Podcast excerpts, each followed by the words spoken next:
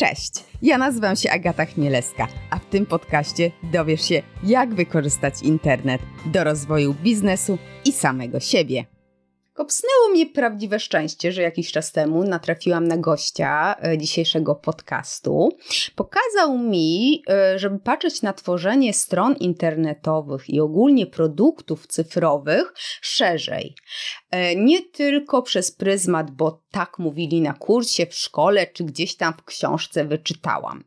Ów gość to Kordian Klecha, który zajmuje się projektowaniem i realizacją produktów czy też usług cyfrowych od blisko dwudziestu pięciu lat, w tym od piętnastu użytecznością i user experience. Jak mi sam dzisiaj powiedział, zdradził, nie zdradził, pochwalił się, że był pierwszym specjalistą od użyteczności w serwisie W P kropka P L, a także współzałożycielem i kierownikiem studiów podyplomowych z User Experience na sopockim S W P S ie.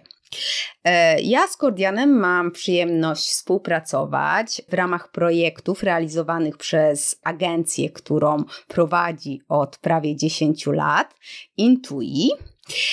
I dzisiaj poruszamy szereg tematów związanych z biznesem i produktami cyfrowymi, czyli stronami, jakimiś aplikacjami, które ten biznes sprzedaje, dostarcza na rynek. Poruszamy temat M V P, czyli takiej minimalnej wartości produktu, z którą możemy wyjść na rynek. Dlaczego mówimy dużo o badaniach, a jednak na te badania zwykle często, może tak, nie ma pieniędzy. Albo o tym, że mobile first, mobile first, a jednak bardzo często to jest desktop first. Poruszamy szereg ciekawych tematów z perspektywy biznesu, jak i designu, ale nie designu tylko graficznego, ale takiego projektowania tego flow użytkownika. Notatki i namiary na Kordiana znajdziesz na stronie achmielewska kropka com łamane na sto czternaście, a my oboje będziemy wdzięczni, jeżeli podzielisz się linkiem do tego odcinka z osobami, którym może się przydać. No i zapraszam do wysłuchania naszej rozmowy. Cześć. Cześć. Co dobrego u Ciebie słychać? No myślę, że samo dobre. Intensywnie pracujemy po krótkiej przerwie urlopowej. W paru projektach jesteśmy na etapie, który lubię chyba najbardziej, to znaczy kiedy dochodzi do rozwoju produktu już po jego premierze i można skupić się na szlifowaniu, dodawaniu jakichś ciekawych dodatków. Mamy też za momencik premierę bardzo ciekawego produktu, o którym niestety nie mogę nic więcej powiedzieć poza tym, że będzie bardzo ciekawy i skierowany na rynek światowy raczej niż polski. No i poza tym rozwój różnych rzeczy wewnętrznych. Ogólnie tyle dobrego, że, że, że czasem wolałbym, żeby tego dobrego było trochę mniej, za to trochę więcej wolnego czasu. No ale urlop, no słuchaj, to już jest... To, to, to przede wszystkim najlepsze. To było tydzień temu, więc wiesz, po siedmiu dniach to już nawet nie pamięta, że on był. No to faktycznie, a po urlopie to zwykle jest e, potrzebny kolejny urlop, więc, więc trochę współczuję. E, tak, pierwsze dwa dni po urlopie są zawsze takie, że jeszcze wydaje się, że spoko, można jakby spokojnie trzymać pewien rytm. Cztery dni później już wszystko wraca do, do normy, to znaczy bardzo dużo, bardzo intensywnych rzeczy jednocześnie.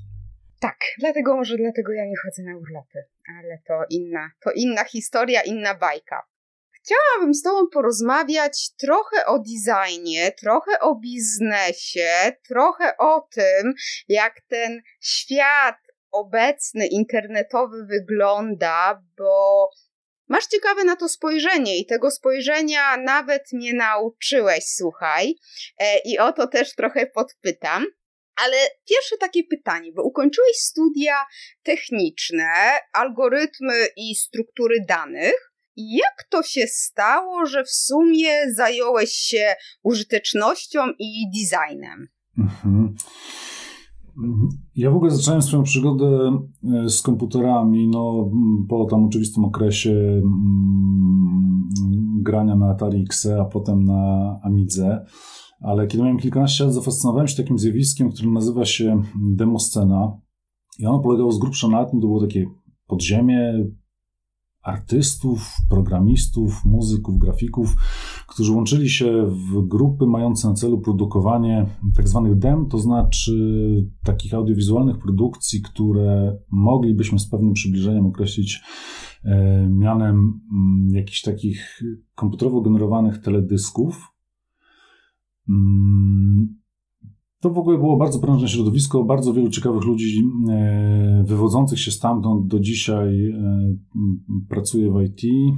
W ostatnim miesiącu na przykład wielką popularność zdobywa profesor Andrzej Dragan, fizyk, który też zaczynał jako muzyk na demoscenie. Ja byłem na demoscenie, najpierw próbowałem być grafikiem, nie bardzo mi to jednak szło, bo nie miałem żadnych źródeł, z których mógłbym się tego uczyć, ale potem kupiłem sobie książkę do nauki assemblera i okazało się, że przy włożeniu odpowiedniej pracy rzeczywiście jestem w stanie zrozumieć, jak można programować w assemblerze. A w tym programowaniu najbardziej interesowało mnie właściwie to, w jaki sposób mogę, pisząc linijki kodu, doprowadzić do stanu, w którym na ekranie pokazuje się coś fajnego. Pamiętam, że moim pierwszym efektem, jaki zrobiłem, był efekt ognia, taki prościutka animacja, która wygląda, jakby płonął dolny brzeg ekranu.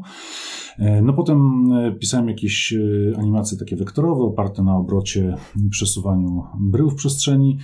Po paru latach na tej demoscenie i wydaniu paru intry demek dotarłem do miejsca, w którym trzeba było wybrać kierunek studiów i tam no, do ostatniej chwili się wahałem, bo ciągnęła mnie bardzo fizyka, ale ponieważ informatyka była znacznie bardziej oblegana, ja już wiedziałem, że programować, jak wtedy sądziłem, całkiem nieźle potrafię. Później okazało się, że programowanie w assemblerze, mimo tego, że uchodzi za, za takie wyjątkowo trudne i toporne, no to było tym programowaniem, które ja lubiłem najbardziej. Już na studiach okazało się wtedy, że zaczęło wchodzić intensywnie paradygmat obiektowy w programowaniu. Okazało się, że takie programowanie obiektowe już znacznie mniej pasuje do no mojego stylu myślenia o programowaniu w ogóle. Niemniej skończyłem studia na Wydziale Elektroniki, Telekomunikacji i Informatyki Politechniki Gdańskiej. No i po tych studiach trafiłem na rynek pracy, gdzie natychmiast ustawiłem się po stronie, która była stosunkowo najbliższa temu, co mnie interesowało, znaczy robienie ładnych rzeczy. Zacząłem zajmować się frontendem i przez parę lat byłem web deweloperem, front-end deweloperem, wtedy chyba używało się nazwy webmaster przede wszystkim. Tak.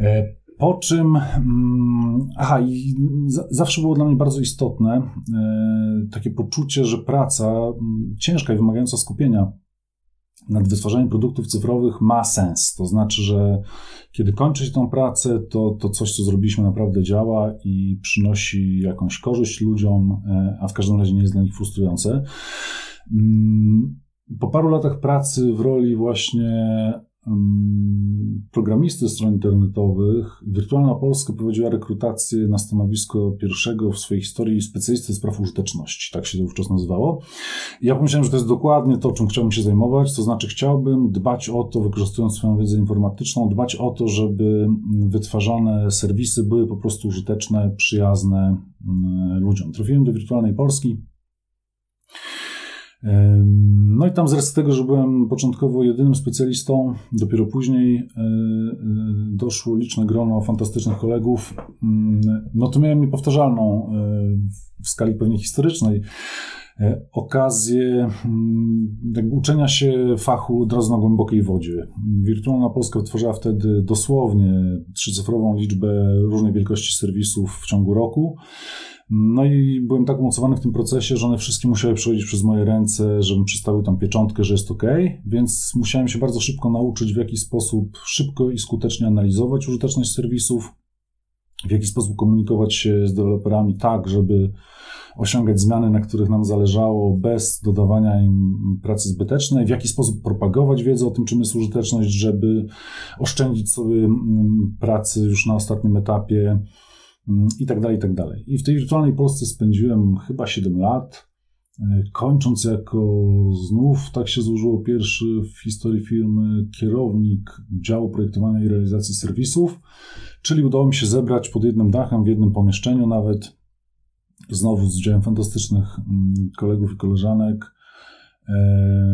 ludzi odpowiedzialnych za to, żeby zapewniać wysoką jakość produktów W P kropka P L. Z perspektywy użytkowników tych produktów muszę powiedzieć, że była to, zwłaszcza kiedy teraz spoglądam wstecz, to była to naprawdę szalona przygoda i raz jeszcze powiem, dosyć niepowtarzalny, fantastyczny, szczęśliwy dla mnie moment, w którym można było niemalże z ulicy trafić do miejsca, w którym danych, wiedzy, możliwości realizacji, testów, badań było po prostu mnóstwo, w związku z czym można było weryfikować rozmaite pomysły i hipotezy niemalże w locie. No a przy tym liczba produktów cyfrowych, które były wytwarzane, sprawiała, że można było także i uczyć się bardzo różnych dziedzin, od klasycznych portalowych serwisów kontentowych przez e-commerce, jakieś landing page i tak dalej. No i też wyciągać szybko wnioski i wdrażać w kolejnych produktach. Świetne, świetne miejsce do, do szybkiego zdobycia praktycznej wiedzy. Okej, okay, ale to no, musiałeś mieć jakieś podstawy, jakąś wiedzę, żeby tam się dostać z tą użytecznością.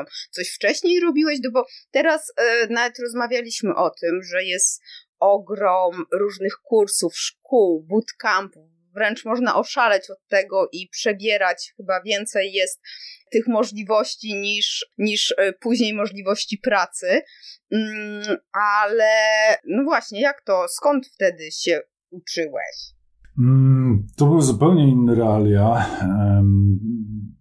Nawet nie jestem pewny, czy termin user experience był wówczas już powszechnie używany, być może na zachodzie już wkraczał, natomiast ja, przypomnę, byłem zatrudniony jako specjalista do spraw użyteczności. Używaliśmy wtedy terminu użyteczność i ona oznaczała w zasadzie zapewnianie jakościowe tych serwisów. I chciałbym oczywiście powiedzieć, że dysponowałem, wchodząc do branży, jakąś wstępną wiedzą, ale myślę, że głównie pewnymi predyspozycjami i taką wiedzą ogólną. Ja po informatyce studiowałem jeszcze przez chwilę, trzy czy cztery semestry, filozofię. Wszystkie dziedziny humanistyczne były mi zawsze bardzo bliskie. W związku z czym miałem jakąś taką naturalną, trochę wyuczoną wrażliwość, umiejętność empatyzowania czy wchodzenia w buty innego człowieka, spoglądania na interfejs oczami nie programisty, tylko jego użytkownika końcowego i dostrzegania takich mniej oczywistych zależności. Tego, w jaki sposób na przykład zachowuje się moja uwaga jako użytkownika pomiędzy ekranami, kiedy zmienia się stan aplikacji. Nie sądzę, żebym miał na wejściu wiele więcej, natomiast miałem na pewno gigantyczny głód wiedzy, taką naturalną potrzebę robienia tego, co robię najlepiej, jak to możliwe, w związku z czym przez, zwłaszcza przez pierwsze miesiące, poświęcałem znaczną część czasu na to, żeby czytać w sposób ciągły i bieżący całą wiedzę dostępną, spływającą z jakichś list dyskusyjnych, sprawdzać wszystko, czego nie wiem, ilekroć pojawiało się w jakiejś wypowiedzi na forum sformułowanie, którego nie znałem, no to natychmiast sprawdzałem, co ono oznacza i do czego mógłbym tego zastosować. No i raz jeszcze miałem gigantyczne możliwości uczenia się na własnych, na szczęście nie tylko na własnych, ale przede wszystkim na własnych błędach i weryfikowania tego, co myślę, że to jest w ogóle w tej pracy bardzo ważne, żeby być zawsze otwartym. To właśnie trochę łączy tę branżę z filozofią, żeby być nieustannie otwartym na inne punkty widzenia i cały czas rozumieć, wiedzieć, pamiętać, że czegokolwiek byśmy nie brali za pewnik, co najmniej domaga się zadania pytania, dlaczego właściwie uważam i czy mogę wskazać wszystkie kroki łańcucha rozumowania, które do tego pewnika prowadzą, i po drugie, że w miarę napływu nowych danych, nowych informacji, ten pewnik może się okazać wcale nie tak pewny, jak, jak nam się wcześniej wydawało. Więc ja mogłem to wszystko robić w czasie rzeczywistym i w ten sposób zdobywać wiedzę, a później już tylko konsekwentnie weryfikować, czy to zresztą zostało mi do tej pory. Ilekroć czytam jakiś tekst, artykuł z jakiejkolwiek dziedziny, jaka mnie interesuje, ale naszej branży szczególnie, to za każdym razem szukam rozbieżności pomiędzy tym, co wiem, a tym, co czytam. Jeżeli pojawia się rozbieżność, jakieś zdanie, z którym nie mogę się odruchowo zgodzić, albo które mówi coś, czego nie do końca rozumiem, to natychmiast staram się jakby tę lukę wiedzy wyjaśnić, sprawdzić. Być może autor się pomylił, być może ja, czegoś, nie wiem, uzupełnić tę wiedzę albo zweryfikować, jeżeli ją mam. Wydaje mi się, że w ogóle ta postawa to jest taki punkt wyjścia do odnalezienia się w branży, która wymaga nieustannego podążania z pulsem czasu, tak to nazwijmy. Tak, bo to się zmienia i, i w sumie też, tak jak ja obserwuję, to wiedzę to można w sumie cały czas zdobyć, ona w sumie wszędzie to jest, to zależy. I, i wszystko to, co mówisz, to tutaj chyba myślę, że w tej działce y, użyteczności czy też user experience to ważne jest, żeby sprawdzać, weryfikować i też myśleć, nie? Takim wchodzić w buty. Tak, i wiesz co, nawiązując jeszcze do dalszej części twojego poprzedniego pytania, bo widzę, że to się ładnie spina. Przemknęło mi w ostatnich dniach w ogóle niby znany fakt, ale zawsze dobrze go sobie przypomnieć ponownie, że projektowanie jest praktyką. To znaczy, no w Polsce mamy taki, tak się potoczyły losy tego mikropoletka, że po tym okresie takim zupełnego dzikiego zachodu, kiedy tacy ludzie jak ja wchodzili do branży i uczyli się z powietrza, no to bardzo szybko pojawiły się studia podyplomowe, czyli taki, taka forma kształcenia przywiązana do akademii. I one miały to do siebie, że moim zdaniem jakby w samej idei studiów podyplomowych ona jest niebezpiecznie przesunięta, biorąc pod uwagę potrzeby branży w kierunku właśnie akademickości, jakiejś takiej teorii. Ta teoria jest istotna, szczególnie ta mniej oczywista teoria, bardziej dająca szerszą perspektywę, na przykład taka wiedza psychologiczna, tego w jaki sposób funkcjonujemy jako maszyny poznawcze. No ale przede wszystkim, kiedy ja z Radkiem Starczyńskim zakładaliśmy studia na S W P S-ie w Sopocie, no to od samego początku byłem absolutnie pewny, że te studia muszą mieć w sobie element realizowania projektów w realnym środowisku. I też wszystkim słuchaczom powtarzałem zawsze, że to super, że będziemy teraz oglądali slajdy, że będziemy mogli korzystać z nagromadzonej przez lata wiedzy, syntetyzowanej wiedzy ludzi, którzy byli przed nami w tej branży, że będziemy poznawali rozmaite modele, podejścia, metody i tak dalej. Ale na koniec w realnym środowisku pracy jesteśmy trochę jak komandos zrzucony na spadochronie nocą, który ma tylko to, co w plecaku i musi, bazując wyłącznie na sobie i tym, co mam w plecaku, nie tylko przetrwać, ale jeszcze w dodatku osiągnąć jakiś cel. No i ten element praktyki jest super ważny.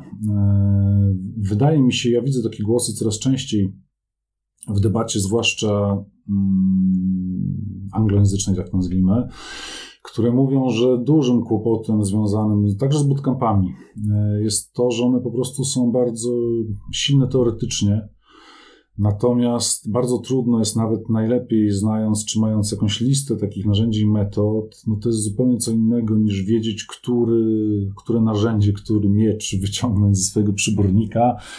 Kiedy trafiamy do, w realną sytuację, trzeba uwzględnić kilka, kilkanaście czynników, które niektóre metody w ogóle wykluczają, inne czynią niedoskonałymi, ale jedynymi dostępnymi narzędziami i tak dalej, i tak dalej. No więc wydaje mi się, że to jest chyba w ogóle najważniejsza rzecz, że jeżeli ktoś chciałby się zajmować projektowaniem, chce się zajmować projektowaniem, no to bardziej nawet niż, yy, niż szukanie właściwego kursu powinien się skupić na tym, w jaki sposób może choćby minimalną wiedzę posiadaną w tej chwili już spożytkować do choćby najmniejszego projektu, udziału w czymś, dokonania jakiejś zmiany w realnym świecie. Dopiero to daje także siłę, która mówi, ok, a więc to działa. Coś potrafimy przenieść z miejsca na miejsce, zmienić jego kształt.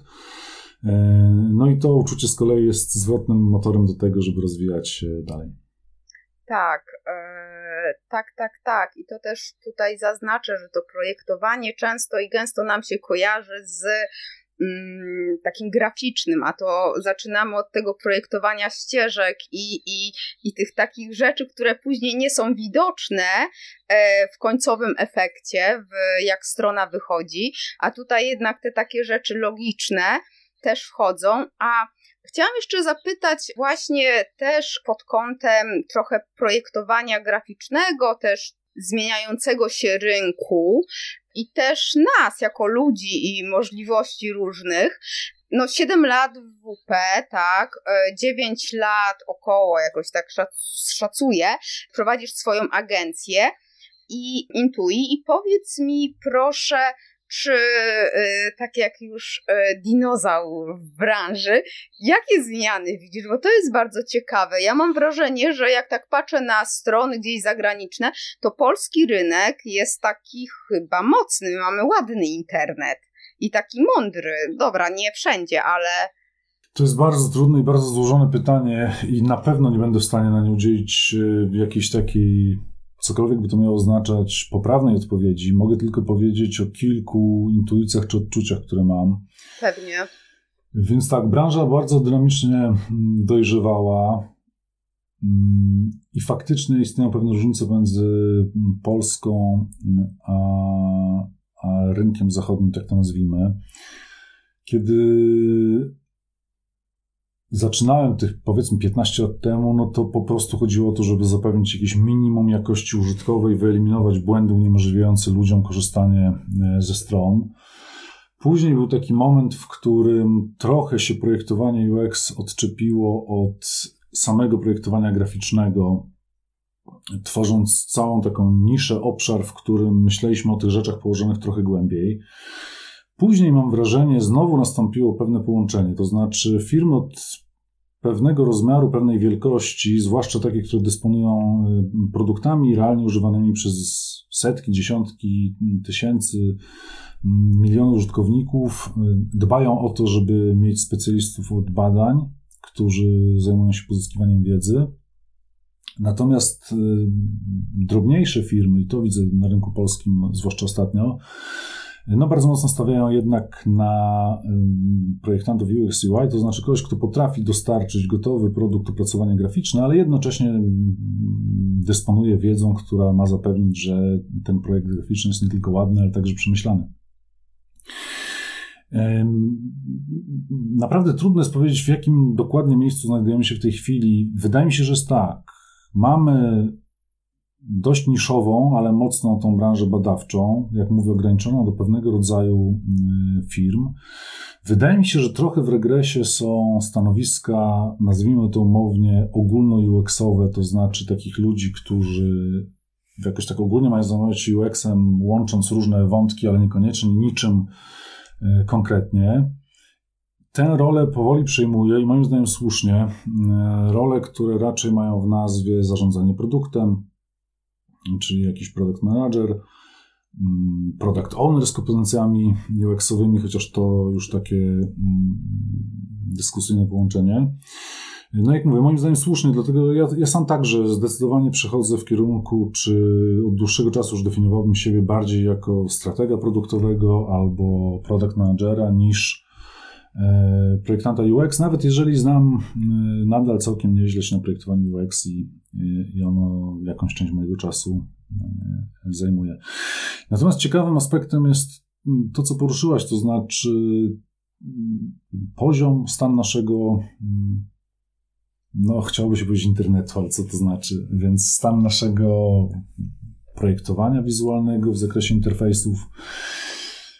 Wydaje mi się, że tak.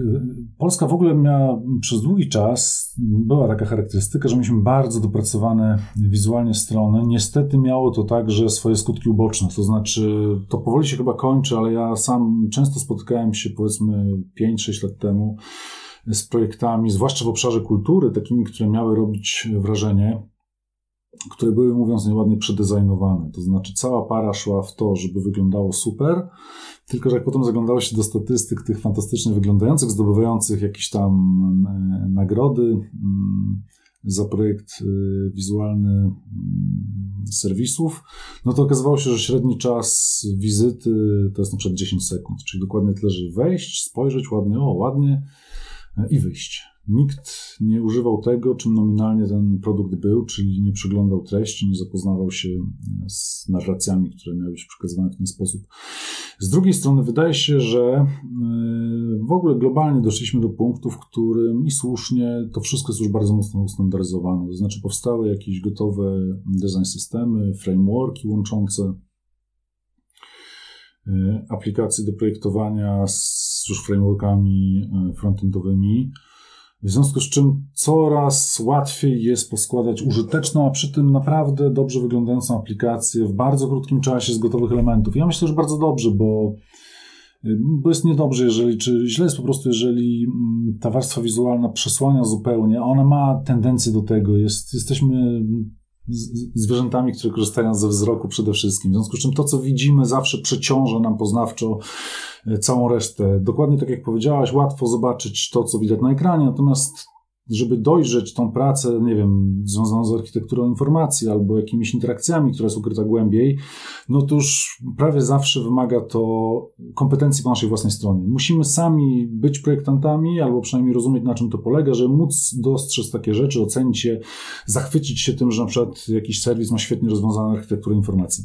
No więc jest bardzo niedobrze, jeżeli ta warstwa wizualna przeciąża to, czemu ma służyć. Sens produktu, jego cel, jego znaczenie dla użytkowników, a ta standaryzacja, mimo tego, że została mniej pola do, do jakiejś takiej wolnej, swobodnej kreacji artystycznej, no sprzyja temu, żeby szybciej weryfikować hipotezy, konfrontować założenia stojące za jakimś produktem z realnymi reakcjami użytkowników, z rynkiem i tak dalej. Moim zdaniem to jest bardzo dobry kierunek. Osobiście mu kibicuję. Im szybciej będziemy dochodzili nawet do negatywnych weryfikacji, tym lepiej będziemy mogli się częściej zajmować rzeczami, które naprawdę mają długofalowy sens. Mhm, tak, to teraz nawet widzę, w ten weekend siedziałam nad swoją stroną, którą projektowałam jako marketingowiec. I teraz, siadając do tego z tą wiedzą, którą mam i jeszcze o dostępności, to tak usiadłam i mówię, a może by to tak zaorać i po prostu zrobić prostą stronę, bez tych wszystkich bzdetów, fajerwerków i nie wiadomo jakich rzeczy, tylko konkret, tak, i podłączyć blog, podłączyć podcast i niech to będzie proste, ale faktyczne, funkcjonalne, łatwe w utrzymaniu, tak, a tutaj nie musi stąd wyjeżdżać coś, tam coś i tam coś, a też yy, no będzie ludziom łatwiej, nie? Żeby to miało... Tak, jestem wielkim zwolennikiem minimalizmu właśnie z tych przyczyn. Myślę, że na początku ja tak miałem i, i chyba jest to też typowy odruch. Każdy, kto po raz pierwszy, drugi, trzeci siada do projektowania, bardzo mu zależy na tym, żeby możliwie dużo siebie w tym umieścić i zawsze się trochę obawia, że jeżeli nie zadba o jakieś takie bariery, to czegoś nie dopilnuje, albo to nie będzie wystarczająco spektakularne. Otóż, jeżeli chcesz robić rzecz spektakularną, to najlepszą drogą jest pewnie kariera cyrkowa bardziej niż w projektowaniu. W projektowaniu ważne jest to, żeby działało i dowoziło swoje znaczenie i wreszcie ostateczną formą elegancji, prostoty, ostatecznym dowodem na to, że za wszystkim stoi głęboka myśl, jest właśnie to, że ona jest wyrażona w prosty sposób. Zdarzają się takie serwisy, że się wchodzi, spogląda i ma się takie wrażenie, jak kiedy słyszy się, nie wiem, znakomicie zagrany, nawet krótki fragment na fortepianie, że każdy dźwięk, sposób ekspresji, wszystko jest na swoim miejscu, nie da się tego poprawić, można tylko zepsuć. I to jest moim zdaniem taki punkt, do którego warto dążyć, który warto mieć już na starcie jako, jako ideał docelowy w głowie. Tak, uśmiecham się, bo pamiętam moje pierwsze fajki, które wspólnie tworzyliśmy, znaczy ja tworzyłam i no nauczyłeś mnie zadawać pytanie, raczej ty to zadawałeś, to pytanie, czy to ma sens, a po co ty to tutaj u, u, umieszczać, a czemu to takie jest rozbudowane? Pamiętam właśnie, że bardzo fajnie nauczyłeś mnie tego takiego myślenia M V P, a jednak mam chyba wrażenie, że biznes... To oczywiście jest moje wrażenie, tylko subiektywne, że biznes jednak oczekuje tego, tych fajerwerków, jakiejś innowacyjności, a to przecież nie o to chodzi. Tak, to jest znowu bardzo, bardzo złożona kwestia. Tak, na pewno jest jakby powtarzalnym, typowym problemem to, że łatwo powiedzieć M V P, natomiast każdy M V P w praktyce w ramach jakichś takich dyskusji, specyfikowania dodatkowych wymagań zamienia się bardzo szybko w jakiś rodzaj behemota, w którym wszystko wydaje się ważne i z niczego nie powinniśmy rezygnować. Ja, jak wiesz, dużą część energii, uważam, że, że dokładnie tak należy tą energię lokować, że dużą część energii wkładam w to, żeby, no właśnie, tłumaczyć interesariuszom, I to nie w taki sposób siłą autorytetu, tylko właśnie raczej zadając pytanie, dociskając, pokazując alternatywy, czy, czy tłumacząc, dlaczego coś, co wydaje nam się istotne, z różnych przyczyn niewidocznych na pierwszy rzut oka, istotnych w percepcji później tego produktu, no jest rzeczą, która nie tylko nie jest niezbędna, ale będzie po prostu szkodliwa, biorąc pod uwagę koszta związane z jej wytworzeniem. No ale myślę, że w ogóle w przypadku M V P, ja wielokrotnie to widziałem, dużo czasu w ciągu ostatnich lat spędziłem na współpracy z różnego rodzaju startupami i tam jest na przykład bardzo silne zawsze tło takie psychologiczne. Founder startupu bardzo często głęboko wierzy w to, że posiada jakąś unikalny pomysł, który musi się okazać sukcesem, a ponieważ na ten pomysł, na myślenie o nim poświęca najpierw wiele czasu, a później zaczyna mieć skin in the game w postaci także pieniędzy, które w to wkłada i znowu czasu, który musi poświęcić, no to rośnie psychologiczny koszt skonfrontowania się z negatywną weryfikacją. Więc wielokrotnie widziałem sytuacje, w których naprawdę w skrajnych przypadkach widziałem projekty, na które wydawano miliony dolarów, miliony funtów, rozwijano przez dwa trzy lata, unikając jak ognia momentu, w którym nastąpi konfrontacja z rynkiem, zetknięcie z reakcjami użytkowników. No i to jest zawsze takie, wiesz, szokujące dosyć, kiedy wchodzisz do projektu. No, miałem takie doświadczenie, to nie jedno, że wchodzę do projektu i mniej więcej po tygodniu rozumiem, że to wszystko to jest fikcja pojawiająca na maszcie fikcji. Po prostu to nie ma żadnego sensu, to nie wytrzyma pierwszej, to, to w ogóle nawet nie jest potrzeba. To jest złe rozwiązanie nieistniejącej potrzeby. Na to rozwiązanie zaangażowano przed trzy miliony y, dolarów i pracuje nad tym piętnaście osób. I co zrobić w tej sytuacji, jak przetłumaczyć, że, że, że tak nie powinno być, jakie znaleźć metody, które przynajmniej pozwolą chociaż trochę urealnić to, nad czym się siedzi. No więc ja wiedząc to, jeżeli jest się tego świadomym, przerobiło się kilka takich sytuacji w życiu, no to wie się tak, że na liście priorytetów przy wchodzeniu do projektu, przy rozważaniu decyzji o wejściu do projektu, przy rozmowach z potencjalnymi klientami jest właśnie umieszczenie tego punktu, nie? To znaczy, czy będziemy w stanie zbudować M V P, które naprawdę jest M V P. No i przykład pozytywny, ten produkt, o którym wspominałem, który lada moment będzie miał swoją no, taką pierwszą premierę, na razie w formie landing page'a. Robię z ludźmi bardzo doświadczonymi, więc to zrozumienie, że nie możemy wziąć zbyt dużego rozmachu, na szczęście już istnieje, a i tak udało mi się no, mojego serdecznego kolegę, ale w tym przypadku klienta czy inwestora, przekonać do tego, żeby jeszcze w paru miejscach ściąć rzeczy, które co prawda w jego poczuciu stanowią istotny element pewnej wizji, w którą wierzy, ale jednocześnie udało się przetłumaczyć, że nie są niezbędne do tego, żeby potencjalni klienci tę wizję zaakceptowali bądź nie, a co więcej, że już w tej chwili prezentujemy tę wizję tak obszernie, że bardzo dużo takiej drobnej pracy projektowej trzeba włożyć w podawanie tych treści w taki sposób, żeby one nie przeciążały poznawczo użytkownika.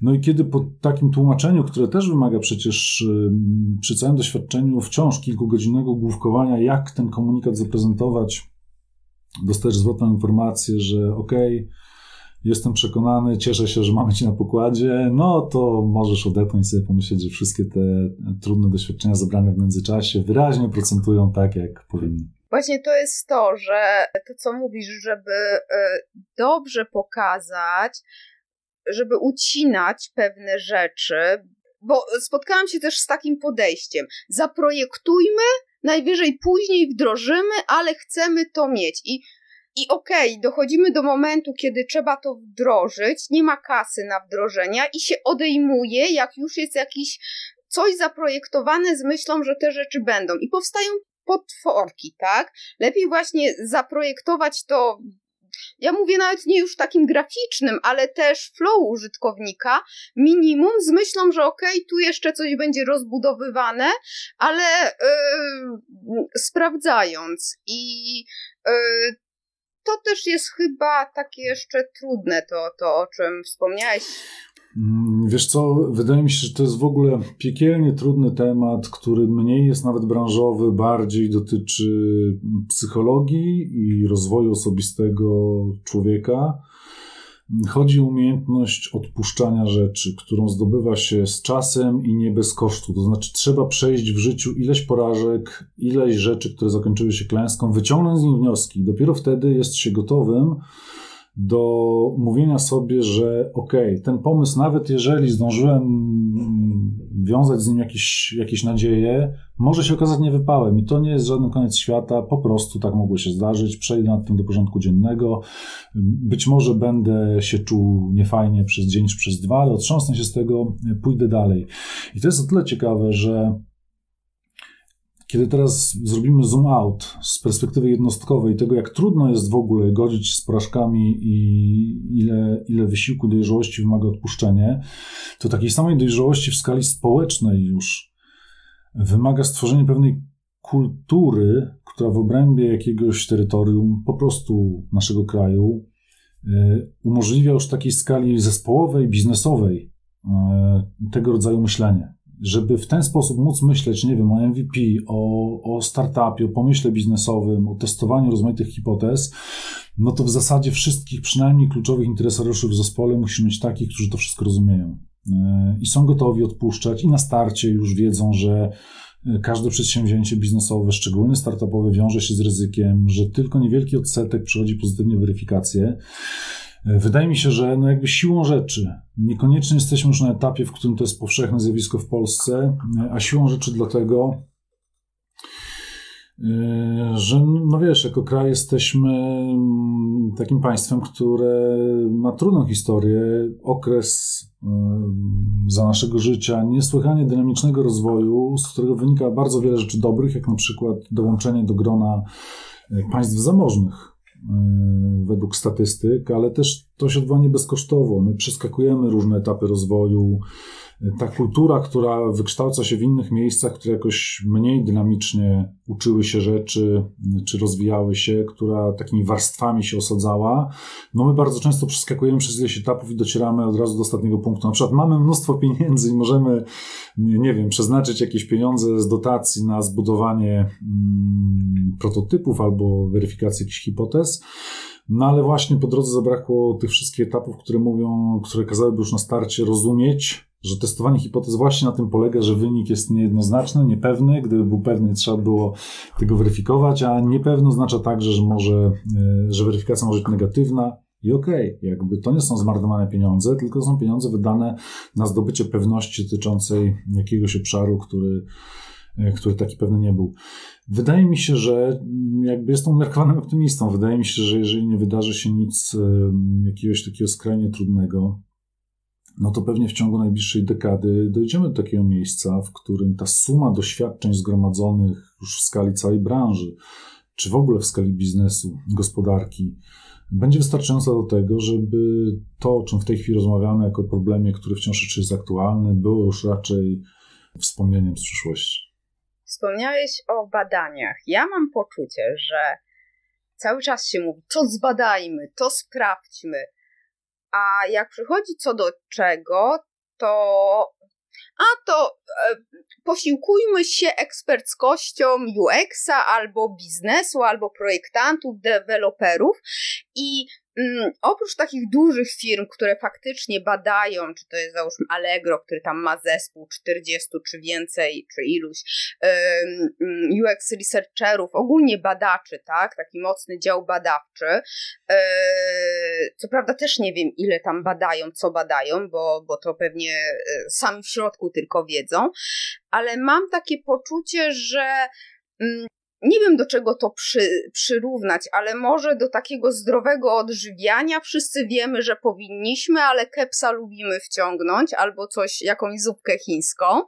I, i czy tu jesteśmy w stanie też y, coś zmienić? Skąd jest ta taka świadomość, że powinniśmy badać, ale na to nigdy nie ma pieniędzy? I jeszcze tylko na koniec dodam, taka myśl mi przyszła dzisiaj chyba, rozmawiając właśnie z koleżanką, yy, teraz sobie uświadomiłam, że kurczę, my jesteśmy zupełnie innym pokoleniem niż to, które teraz wchodzi tak mocno na, na, na rynek. Te zetki y, z alfa, alfa, to są osoby, które w ogóle nie wiedzą, co to jest kaseta V H S albo dyskietka, nie? I to jest zupełnie... Pro...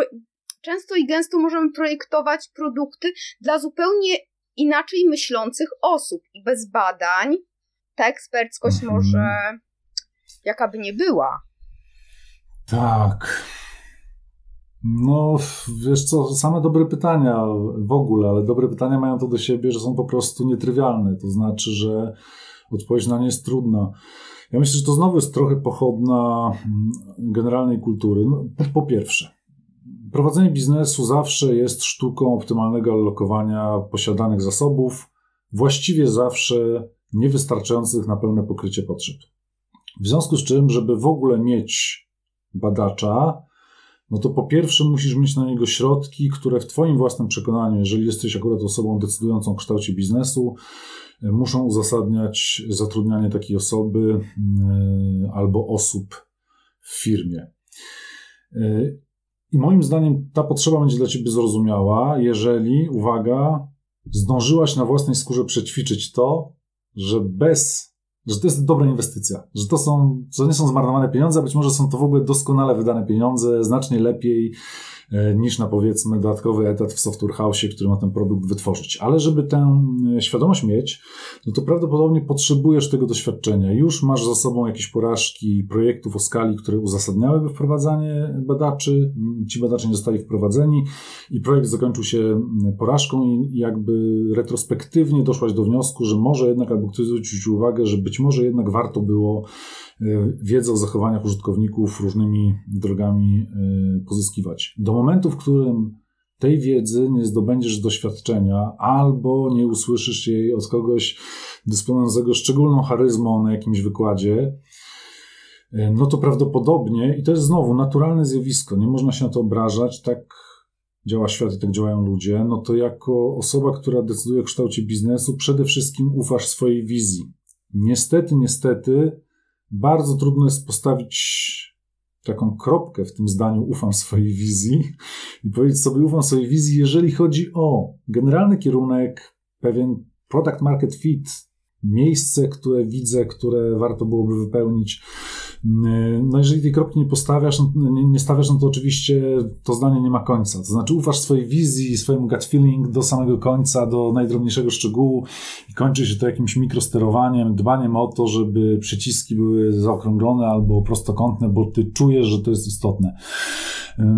No i znowu odpowiedzią jest pewnie to, że, że przy pewnej skali biznesu dojdziemy w którymś miejscu do punktu, w którym świadomość, że badacze są bardzo ważni, ba, w wielu procesach są, w wielu produktach, przy wielu produktach są kluczowi, stanie się powszechna i korzystanie z ich wiedzy i codziennej pracy będzie bardziej popularne niż do tej pory. Na pewno w tej branży istnieje, istnieje taki trudna do usunięcia bariera komunikacyjna pomiędzy sugestywnością namacalnego doświadczenia, kiedy naprawdę rozmawiasz z tym użytkownikiem, zaglądasz do statystyk, widzisz jego zachowania, a tym, w jaki sposób tę właśnie sugestywność, tę siłę przekazać osobie, która decyduje, a która w najlepszym przypadku jest oddalona tylko o barierę komunikacji głosowej, ale w typowym osoba, która podejmuje ostateczne decyzje, jest czasami o dwa, nawet trzy szczeble drabiny odległe od ciebie, więc masz po drodze ileś ogni do pokonania. No z tego co wiem, mam szczęście znać paru fantastycznych badaczy, badaczek także. Z jakichś względów to jest dosyć sfeminizowany obszar. No to mam wrażenie, że tak, że w ich pracy także zdobywanie czy uczenie się skutecznych metod przekazywania tego, czego się dowiedzieli i uzyskiwania dzięki temu realnego wpływu na produkt jest co najmniej równie ważne, e, zwłaszcza na samodzielnych stanowiskach, jeżeli e, co same metody, które kojarzylibyśmy z badaniami bezpośrednio, jakieś rozmowy z użytkownikami, czy po prostu budowanie sytuacji badawczych.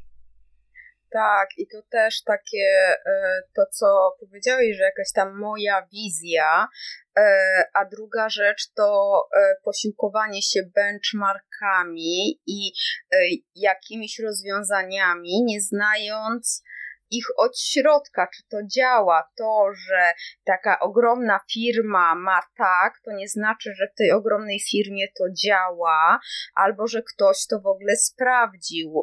Ja kojarzę z takiego polskiego serwisu dosyć dobrze, gdzie klient mówił, a bo oni tak mają, to na pewno to jest dobrze, mi się wydaje. No i tak, ci się wydaje, a, a to wcale tak wcale nie musi być, bo ta firma ma z kolei też inny serwis, który po prostu jest tak zły, że, że aż źle. I e, I benchmarki, jak ja słyszę benchmarki, to tak jak to reaguję czasem na to tak, jak bo koziorożce tak mają, nie? No. Wiesz co, przypomina mi się nieśmiertelna anegdota, którą, którą powtórzę, bo już tyle lat minęło, że żadnych tajemnic firmowych nie zdradzam, że pozostał tylko walor humorystyczny. Otóż trzy razy, trzykrotnie uczestniczyłem w procesie, w trakcie swojej pracy w W P L, w procesie przeprojektowywania strony głównej. No to jest miejsce, przez które przetaczają się setki tysięcy, milionów użytkowników każdego dnia. Yy, niezwykłe także pod tym względem, że tam jakiejkolwiek hipotezy by się chciała sprawdzić, to po piętnastu sekundach mniej więcej masz istotne statystyczne wyniki. Yy, natomiast trzykrotnie uczestniczyłem w takim procesie i za każdym razem pojawił się tam taki moment, w którym docieraliśmy do wątpliwości, jak poukładać jakiś kafel albo jaki kształt powinien mieć jakiś boks, i ktoś, no niekoniecznie jakby projektant, ale ktoś, kto miał swój głos w procesie, mówił: słuchajcie, ja bym to zrobił w ten sposób, Onet tak ma. No dobrze, to nie była jakaś taka rzecz, którą warto krzyczyć kopię. Robiliśmy tak, jak miał Onet, po czym następowała premiera naszej strony głównej. Mniej więcej po trzech tygodniach Interia zmieniała analogiczny element u siebie na taki, jaki mamy my z kolei, albo my i Onet. No jestem absolutnie przekonany, że dokładnie te same rozmowy odbywały się w każdym z tych portali z osobna. Po prostu wszyscy patrzyli na wszystkich i zakładali sobie, okej, okay, my tego nie wiemy, ale tamci na pewno coś wiedzą, zróbmy tak samo, jak robią oni.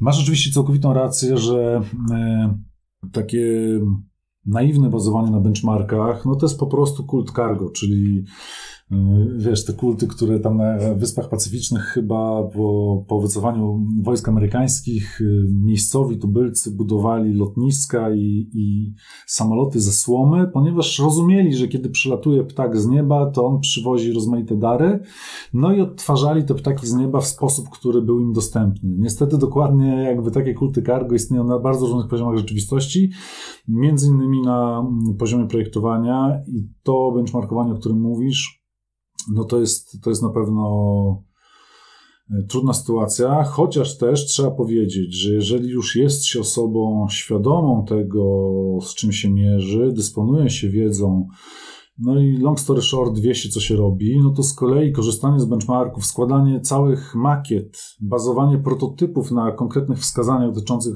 czy wskazujących jakieś poszczególne rozwiązania czy elementy w istniejących już serwisach jest z kolei jedną z najcenniejszych metod, bo znakomicie upraszcza budowanie, pozwala testować jakieś wycinki, hipotezy, po prostu dzięki temu, że ktoś już coś zrobił w taki sam sposób i możemy bez spakowania pieniędzy i środków wytworzenie choćby nawet prototypu, przetestować sobie, czy w praktyce to się, to się zachowuje dobrze. Ja jestem wielkim zwolennikiem budowania yy, zwłaszcza wstępnych makiet low-fi z wycinanych, z istniejących serwisów. No oczywiście pod warunkiem właśnie, że jest się świadomym wszystkiego tego, chyba po prostu czego się nie wie. Czyli, że okej, okay, spójrzmy na to, co zrobili oni, czego nie wiemy o ich biznesie i na ile bezpieczne jest skorzystanie, na ile bezpieczne jest skorzystanie z tego fragmentu wycinanki w naszym układzie, czy to może przypadkiem przemycić jakieś założenia, których nie jesteśmy świadomi, a które no, jakoś negatywnie wpłyną na końcową jakość naszego produktu.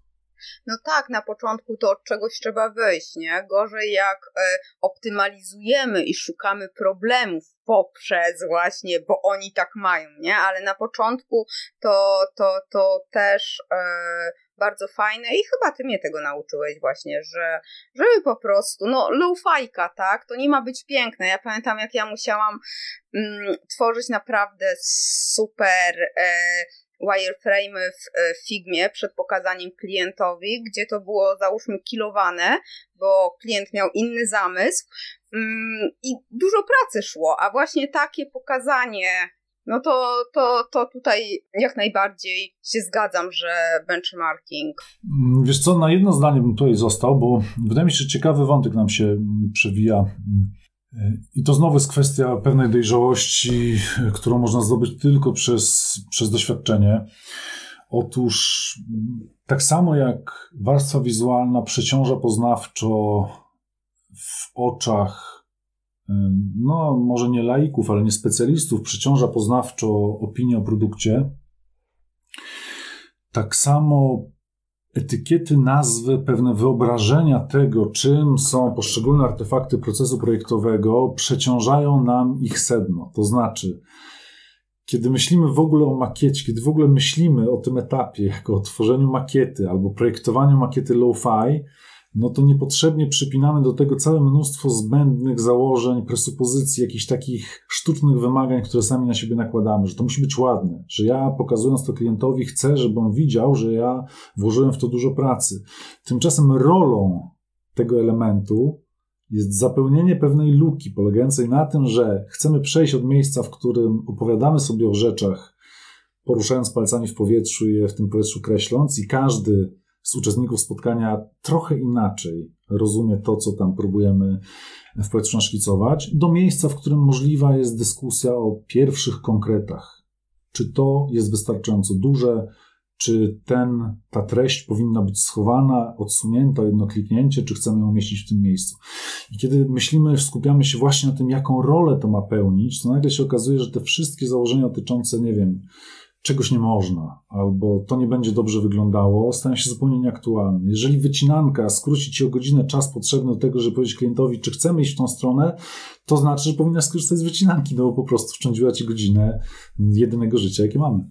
Tak, i to nawet dla klienta, bo później można na dopieszczanie tego wykorzystać ten czas, który tutaj na lo-fajce, która będzie odrzucona, bo, bo coś tam, tak? Jak najbardziej.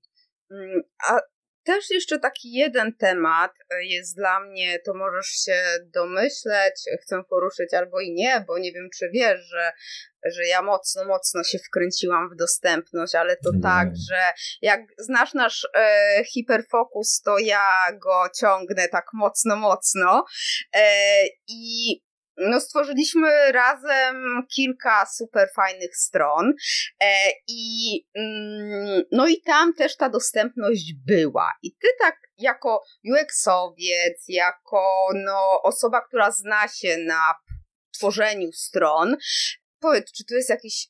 No dla mnie, mi się wydaje, że nie, bo sama se teraz tam poprawiam swoją stronę, bo oczywiście szewc bez butów chodzi, ale czy to jest naprawdę jakieś takie rock and science, żeby stworzyć dostępną stronę internetową? Dlaczego nasze e-commerce na przykład nie da się zrobić zakupów za pomocą klawiatury? O co chodzi? W czym jest problem? Hmm. E, no wiesz, nie działamy w próżni. Zawsze przychodzimy, stoimy na ramionach gigantów. Przychodzimy do pewnej zastanej sytuacji, w której obowiązują, nic nie ma takiej bezwładności jak zwyczaje, przyzwyczajenia, kultura szeroko rozumiana. Nawet taka kultura w skali mikro, czyli zawsze tak robiliśmy. No i kiedy chcemy poważnie traktować dostępność, to to jest właściwie zmiana paradygmatu, porównywalna powiedzmy z przejściem do tak zwanego dyskusyjnego, i mam nadzieję, że jeszcze ten wątek poruszymy, dyskusyjny jest jego praktyczna realizacja, mobile first albo, albo projektowania, nie wiem, z dekadę temu, kiedy weszło myślenie o responsive web design i o tym, żeby projektować serwisy w taki sposób, żeby one były, trochę abstrahowały od konkretnego układu treści, żeby, żeby mogły się dostosować do różnej szerokości urządzeń docelowych. Za każdym razem, kiedy pojawia się taka zmiana, no to na przykład deweloperzy, którzy też zwykle są zajęci, nawet przeciążeni pracą, yy, muszą korzystać w celu w ogóle przyspieszenia jakiegoś takiego urealnienia tej pracy. Wiadomo, że bazują na rzeczach, które wytworzyli wcześniej, pewnych frameworkach, pewnych własnych frameworkach, dodatkach, no i też na przyzwyczajeniach, jak się robi pewne elementy. I tak samo jak na przykład projektowanie pod kątem R W D wymaga od nas tego, żebyśmy już na etapie najlepiej architektury informacji czy, czy low-fi, a już na pewno na etapie projektu U I, projektu graficznego, pamiętali o tym, że pewne kolejności elementów, powiedzmy w stopce czy w menu, potem ładnie się złożą w R W D, natomiast wystarczy, że przekombinujemy trochę z ich ułożeniem albo, albo rozmieścimy je w niewłaściwych kontenerach i powiedzmy zgubi się zupełnie logiczna kolejność linków, ponieważ w taki sposób zostanie to przez przeglądarkę skompresowane. No i trzeba się tego nauczyć i trzeba zapamiętać, że aha, musimy to robić od samego początku w określony sposób, bo inaczej rozbijamy się na, o problem trudny do usunięcia na ostatnim etapie. Tak samo dbanie o dostępność wymaga wprowadzenia myślenia, co zresztą no jakby specjaliści od W C A G nieustannie powtarzają, że wymaga myślenia właściwie od początku. Nie możemy sobie potraktować tego jako rzeczy, która wejdzie na ostatnim etapie. Ktoś tam sprawdzi, wprowadzimy ostatnie zmiany. No nie.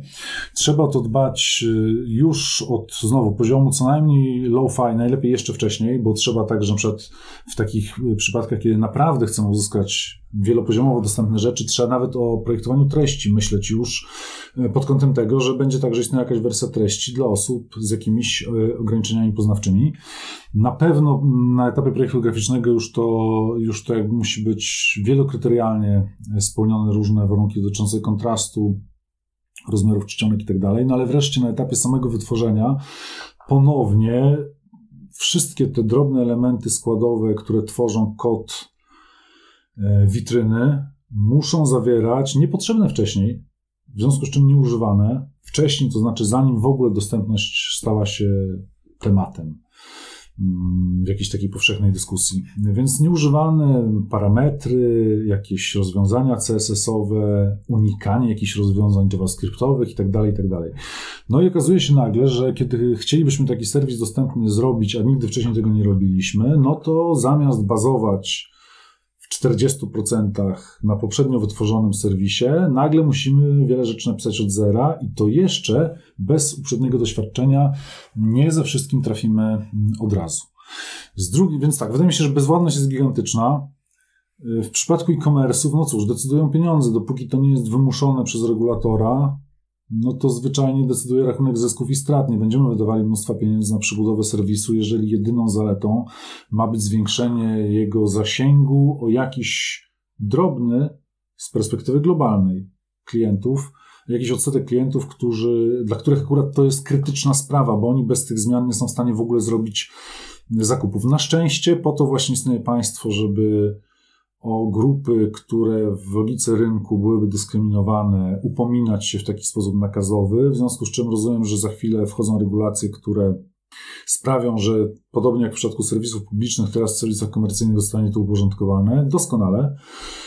Kończąc ten wątek, powiedziałbym jeszcze tylko, że także i w tym podejściu czai się pewne niebezpieczeństwo, które nieźle widać w przypadku właśnie serwisów y, takich publicznych, już teraz podlegających analizie, że ponownie, tak samo jak w przypadku tego, o czym rozmawialiśmy przed momentem, makiet low-fi, w których myślenie o artefakcie przesłania rolę, tak i w przypadku W C A G z naturalnych przyczyn mamy jako społeczeństwo, branża takie tendencje do myślenia o tym, wiesz, jako checkliście, że sprawdzamy i odkreślamy i tam, jeżeli jest dwadzieścia pięć na dwadzieścia pięć kryteriów, to spełnione. No, jak pójdziemy krok dalej w takim sophistication, no to okej, okay, to, to, to jest ważniejsze, to jest trochę mniej ważne, więc mamy rozmaite tam liczby tych literek A na końcu.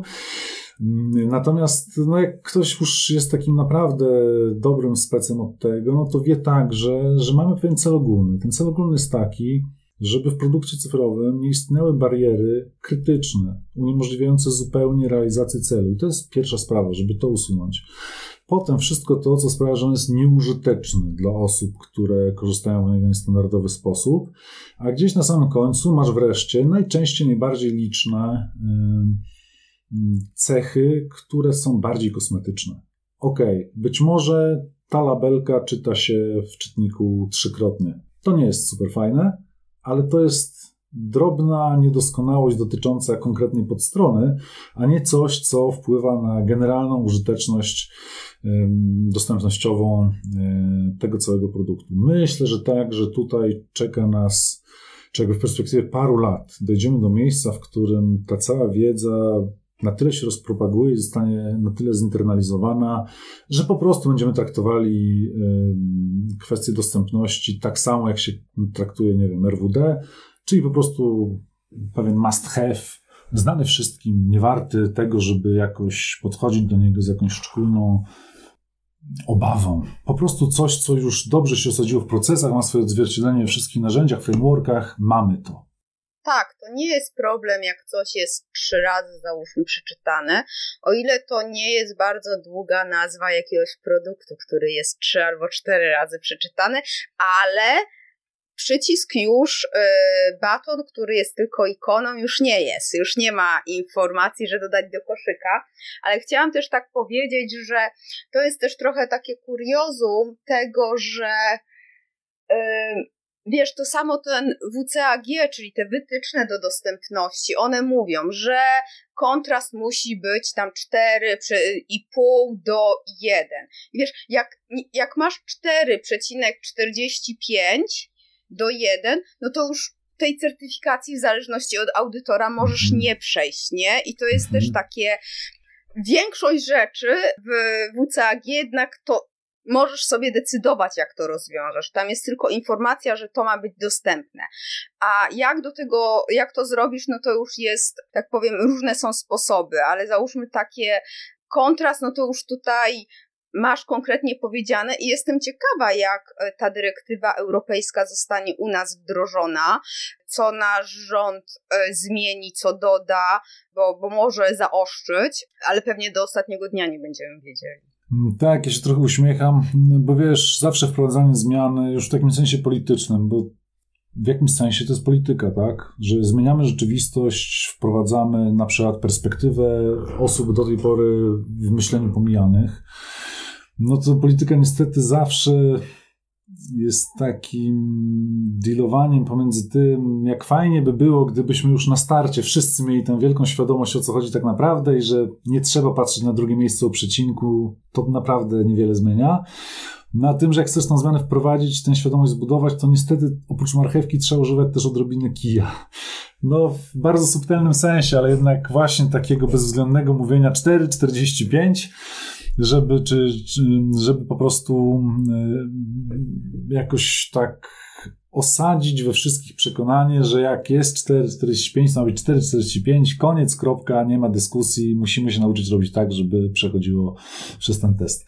Minie parę lat, myślę, że te reguły y, albo o nich zapomnimy w ogóle, bo będą już na stałe zaszyte w rozmaitych y, klockach budulcowych, albo będą traktowane w bardziej racjonalny sposób. Dokładnie, dokładnie, oby. A też y, poruszyłeś ten wątek, który y, chciałam poruszyć, o mobile first, bo wszędzie się o tym trąbi, że podejście, projektowanie, mobile first, a prawda jest taka, że zaczynamy projektować od desktopu. I ja nie ukrywam, to jest prostsze, szybsze, ale z drugiej strony wiem, jak projektowałam kilka razy zaczynając od mobila, to później desktop to szedł po prostu cudownie, szybciutko. I zobacz, i jak to jest, że tu się gada, gada, gada, a i tak się robi, jak się robi.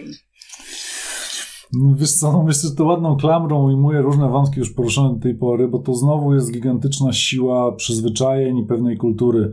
W tym przypadku o tyle jakby dodatkowo, dodatkowo czy wzmocnionej przez środowisko pracy. To znaczy zawsze, w cudzysłowie, zawsze projektowało się od desktopu po pierwsze, a po drugie wszyscy projektanci siedzą przy swoich panoramicznych, pięknych monitorach podłączonych do urządzeń desktopowych.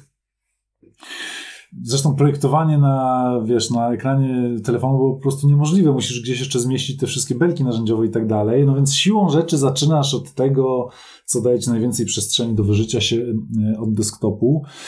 Trzeba powiedzieć, że naprawdę no to jest taki ciekawy mikroobszar, bo tutaj masz zupełną rację, że rozdźwięk pomiędzy tym, jak już w tej chwili działa świat, jak my sami korzystamy z tych produktów, a tym, w jaki sposób podchodzi się do ich tworzenia, jest wyjątkowo spektakularny i widać to, czy wie to każdy, kto przeszedł się na przykład po polskich portalach, właśnie przeglądając z telefonu. Już nie będę z litości wymieniał um, konkretnej nazwy, ale jest taki portal przywiązany do dużej grupy medialnej, nie mówię co o gazeta kropka pe el, tyle mogę powiedzieć, chodzi mi o zupełnie inną grupę, który jest absolutnie nieużywalny na komórce. Ktoś przesadził z ilością mikrointerakcji i tam próba w ogóle przesunięcia tekstu bez otwierania nowego tekstu i znalezienia się w kompletnie nieprzewidywalnym miejscu. No po prostu, ileś razy ją podjąłem, już więcej nie podejmę, bo wiem, że to nie ma sensu. To i tak jakby skończy się frustracją, nie przeczytam tego, co bym chciał, trafię dokądś tam. No i mimo tego, że w statystykach widzimy wyraźnie, że komórki są już z dobrego roku albo dwóch, już bez wątpliwości są numerem jeden. Różnie to się kształtuje w różnym rodzaju serwisów czy produktów, ale myślę, że sześćdziesiąt procent to już jest w tej chwili takie śmiałe, jakby śmiało można zadeklarować, że sześćdziesiąt procent ruchu to są urządzenia mobilne. No a jednak jakość tego, tej interakcji, tego experience, kiedy korzystasz z tych produktów, oczywiście tutaj pomijam już aplikacje dedykowane, ale jeżeli mówimy o takich produktach uniwersalnych, webowych, no to jakość doświadczenia przy korzystaniu z wersji mobilnej jest niestety nieporównywalnie gorsza zwykle od jakości doświadczenia desktopowego. I ta bariera jest szczególnie trudna do pokonania dopóty, dopóki produkty będą tworzone w procesie, który w taki czy inny sposób angażuje projektantów siedzących przy swoich desktopowych monitorach, zebrania rozmaitych interesariuszy odbywających się w klimatyzowanych salach z rzutnikami, na których wyświetlane są panoramiczne slajdy w desktopowej rozdzielczości i proporcjach szesnaście na dziewięć, ewentualnie spotkań online'owych, w których znowu desktopowe wersje prezentowane są tak, żeby dobrze prezentowały się na ekranach desktopowych monitorów, przed którymi wszyscy siedzą. Z drugiej strony, no, to sześćdziesiąt procent i stale rosnący odsetek i wprowadzone przez Ciebie w pewnym momencie nawiązanie także do nowych kolejnych pokoleń wchodzących na rynek, także rynek konsumencki, no sprawia, że gdzieś tam musi się zebrać w pewnym miejscu masa krytyczna, która być może przerodzi się w jakiś rodzaj, nazwijmy to umownie, rewolucji. Ktoś przyjdzie, tupnie nogą i powie, no dobra, już jakby próbowaliśmy pięć razy mobile first, ale tym razem po prostu musimy ten paradygmat zmienić. Podobnie jak w przypadku er wu de, jak w przypadku wu ce a ge, no po prostu trzeba się będzie przestawić na zupełnie inny model konstruowania produktów cyfrowych, zwłaszcza tych, których celem ma być, ma być konsumpcja, rozpatrywania interakcji, bo my tutaj rozmawiamy głównie teraz o interfejsach, ale dopiero w interakcjach dzieją się naprawdę niezwykłe rzeczy. No wiesz, te wszystkie zgubione ścieżki, po prostu miejsca, które przerzucają cię donikąd, wypełnianie formularzy skopiowanych jeden do jednego z desktopu, które na komórce zamienia się w jakąś taką mękę wypełniania pól drobnym druczkiem. No więc wszystko to trzeba będzie pewnie w nieodległej przyszłości zacząć traktować jednak priorytetowo, bo po prostu tego wymaga świat. Tak, to i to w sumie nie tylko w projektowaniu. Ja pamiętam, jak w e-commerce'ach różnych pracowałam, no to wszyscy wiedzieliśmy, że no już to od wielu lat jest tak, że ruch na mobilu jest większy niż na desktopie. Teraz to już konwersja też e, staje się coraz e, przeważająca na mobilu, ale też jak przychodziło do testowania sklepu, żeby sprawdzić, czy wszystko działa ok, to wszyscy w biurach siedzieliśmy i przy desktopach, tak, przy komputerach, na mobilu to mało kto pomyślał, żeby wziąć telefon i tam przetestować. I, i to pewnie... Pamiętam też, rozmawialiśmy jakiś czas temu o e, menu hamburgerze, hamburger, tak, czyli te trzy kreseczki na desktopie, bo tam gdzieś e, w sieci znalazłam post, e, że że tak nie powinno być, bo, bo ten, to menu, te, ta forma menu, ta, ta graficzne przedstawienie jest y, przeznaczona do y, mobila. I w tym momencie y, też mam takie pytanie, y, czy zawsze to takie przestrzeganie jakichś tam zasad, które są od lat, y, zawsze przynosi najlepsze wyniki. Jak, jak tutaj znaleźć tą taką cienką barierę pomiędzy byciem w wdrażaniem jakichś lepszych rozwiązań, według nas oczywiście, bo to później trzeba zbadać i zobaczyć, jak to działa, wyłamywanie się poza schematy, czy, czy może mieć korzystne jakieś, oczywiście to zależy, zaraz powiesz, tak, ale czy to może mm, przynosić korzyści, czy lepiej faktycznie trzymać się jakichś tych zasad? Oczywiście pytanie na bazie twojego doświadczenia, o, bo, bo nie jesteś, wiadomo, tutaj, nie, nie wszystkie przypadki jesteś w stanie. Mm, wiesz co, myślę, że jest tak.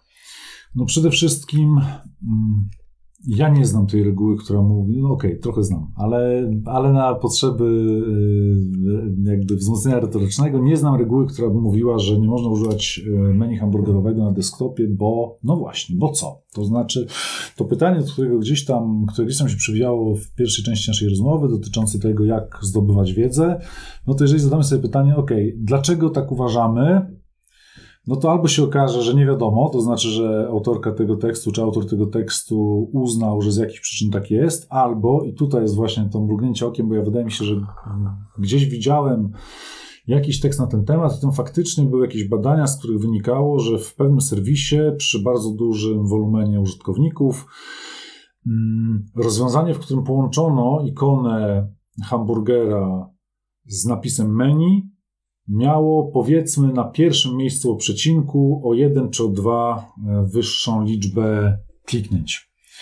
No i teraz można było na tym poprzestać i sobie powiedzieć, okej, okay, okej, okay, mamy twarde jakby dane, mówią nam one, że to działa lepiej, ale jeżeli zaczniemy sobie teraz zadawać rozkład na czynniki pierwsze i znowu zadać pytanie dlaczego, to po pierwsze, co to za typ serwisu? Bo jeżeli to jest e-commerce, w którym masz liczną konkurencję i naprawdę walczysz o pierwsze miejsce o przecinku, no to jest diametralnie inna sytuacja niż kiedy masz serwis, który, a to się też zdarza, no nie wiem, wolne lektury, które w tej chwili jeszcze cały czas przerabiamy, wprowadzamy jakby redesign, są absolutnym monopolistą w swojej branży, to znaczy, że branży, no w swoim sektorze. To znaczy, że na przykład bardzo wiele takich założeń, które mają zastosowanie w, jakby w przypadku dużej konkurencji, w tym przypadku nie ma zastosowania, bo ludzie mają gigantyczną motywację. To trochę jak z wypełnianiem pitu, który, wiesz, jakby formularz PIT, póki jeszcze musieliśmy go wszyscy wypełniać w tej takiej dużej postaci, no to była rzecz skrajnie nieużyteczna, a jednocześnie odsetek sukcesów był blisko stuprocentowy, no bo po prostu motywacja była gigantyczna, musisz to zrobić. Więc znowu, jeżeli masz taki typowy serwis, w którym ktoś chce się dostać do, nie wiem, informacji, w jaki sposób zaplanować swoją wizytę w muzeum, no to naprawdę, naprawdę jestem gotów założyć o duże pieniądze, że bez napisu menu przy ikonie hamburgera też znajdzie tę drogę. I teraz uwaga, drugie pytanie jest takie, ok, w którym roku konkretnie to badanie, z którego mamy te liczby, powstało? Bo być może coś było prawdą pięć lat temu, ale kolejnych kilka lat upowszechniania się telefonów, wchodzenia nowych pokoleń, przesuwania się jakiejś takiej mediany wieku, czy, czy, czy jakby wchodzenia w tą medianę kolejnej generacji sprawiają, że to już jest nieaktualne, że w tej chwili ikona hamburgera, której się w tym miejscu przykładowo przyczepiliśmy, jest już powszechnie rozpoznawana. Więc w takich przypadkach detalicznych, no to ja na przykład zawsze w swojej praktyce, jeżeli mam taką wątpliwość, to sobie to zaznaczam jako rzecz, którą sprawdzimy sobie bardzo łatwo po uruchomieniu prototypu czy jakiejś wersji M V P. Zobaczymy sobie, czy jest coś w ruchu, w rozkładzie ruchu, co nas niepokoi. Co na przykład w porównaniu z poprzednią wersją mówiłoby, że jest jakiś problem z rozpoznawalnością jakiegoś elementu. Natomiast jeżeli byśmy przeszli do już takiej skali ogólnej, do najwyższej skali abstrakcji w pytaniu, czy warto przełamywać mm, pewne konwencje, no to faktycznie powiedziałbym, że to zależy, ale z takim mocnym wskazaniem na unikanie przełamywania konwencji. Mam, miałem okazję kilkukrotnie pracować nad projektami i ten, który tam niedługo będzie miał premierę i na przykład dobrze opisana w procesie case study mapa polskich kompozytorów, Map of Polish Composers, jest na Medium, umieściłem taki artykuł, w którym nasze boje z tym serwisem opisuje, takie boje projektowe, problemy, z jakimi się mierzyliśmy. No więc ym, są przykłady serwisów, w których z jakichś przyczyn korzyści wynikające z zrobienia czegoś zupełnie nowego wydają się przynajmniej a priori przeważać nad problemami. I te korzyści przeważają na przykład wtedy, kiedy masz rozwiązanie, produkt przeznaczony dla bardzo specyficznej, zamkniętej, wysoko zmotywowanej grupy użytkowników, Ponieważ powiedzmy sobie też szczerze, no, uczenie się jakiegokolwiek interfejsu to nie jest takie znowu rocket science. Jeżeli to jest e-commerce, jest gigantyczna konkurencja i niecierpliwy użytkownik, to oczywiście chcemy dbać o to, żeby wszystko było idealnie zgodne z jego przyzwyczajeniami.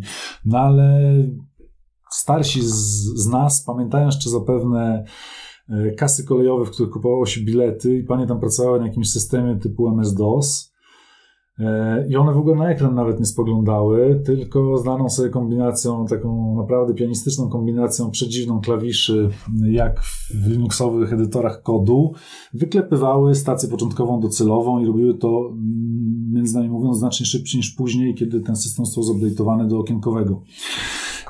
W związku z czym, jeżeli masz taką grupę i czujesz, że stworzenie czegoś zupełnie nowego po krótkim okresie nauki przyniesie długofalowe korzyści, to to jest taka sytuacja, w której chcesz tę konwencję przełamać, zmierzyć się z tym, spróbować. Myślę, że w tej chwili jesteśmy w takim momencie czasowym, w którym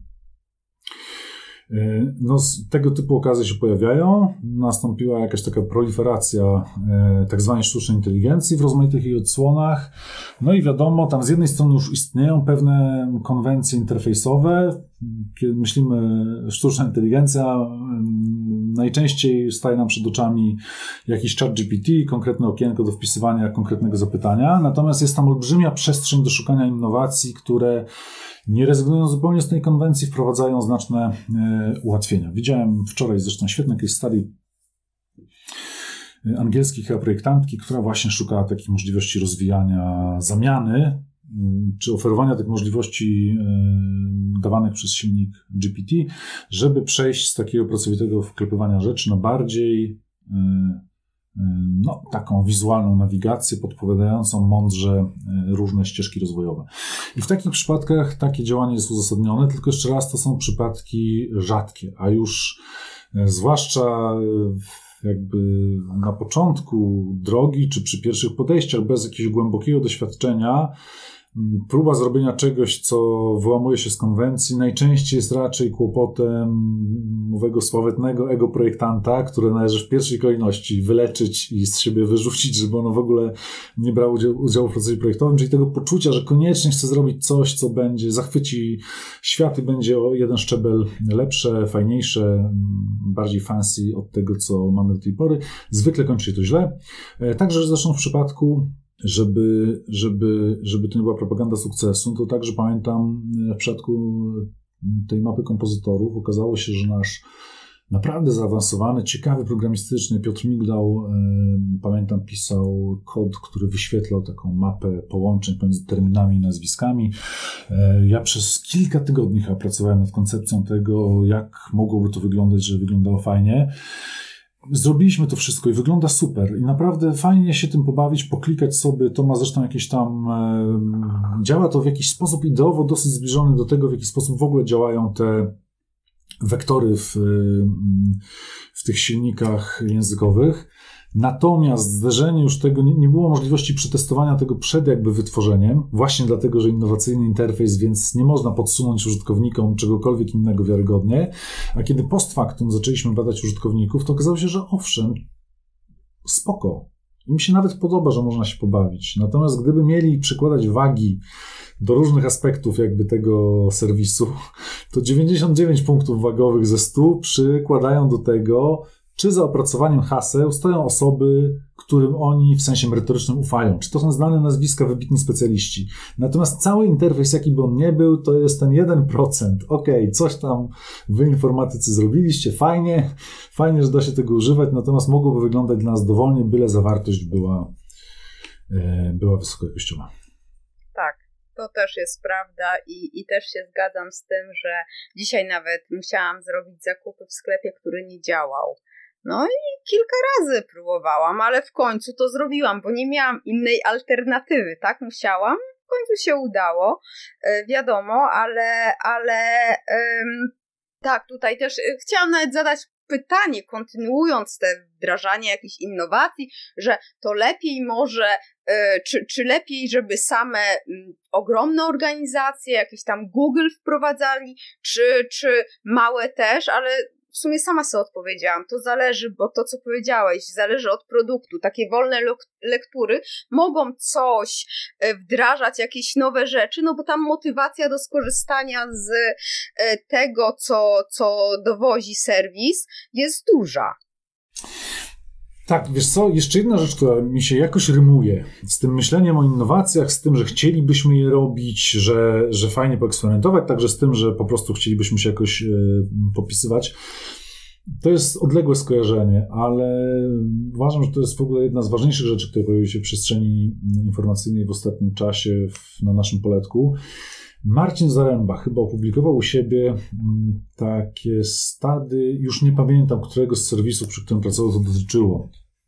Jest to zresztą nieistotne dla opowieści. Chodziło o to, że robił sobie retrospektywnie analizę, dlaczego mimo tego, że włożył mnóstwo wysiłku, cały zespół w stworzenie super fajnych interfejsów, produktu, interakcji, interfejsów, wszystkiego. Cały produkt po prostu zgodnie ze wszystkimi regułami sztuki super dopracowany, a jednak wyraźnie rynkowo lepszy okazał się konkurent. To pizza portal. Tam zachwycająco prosta odpowiedź. Mhm. Tak, case study na tak, tam zachwycająco prosta odpowiedź padła.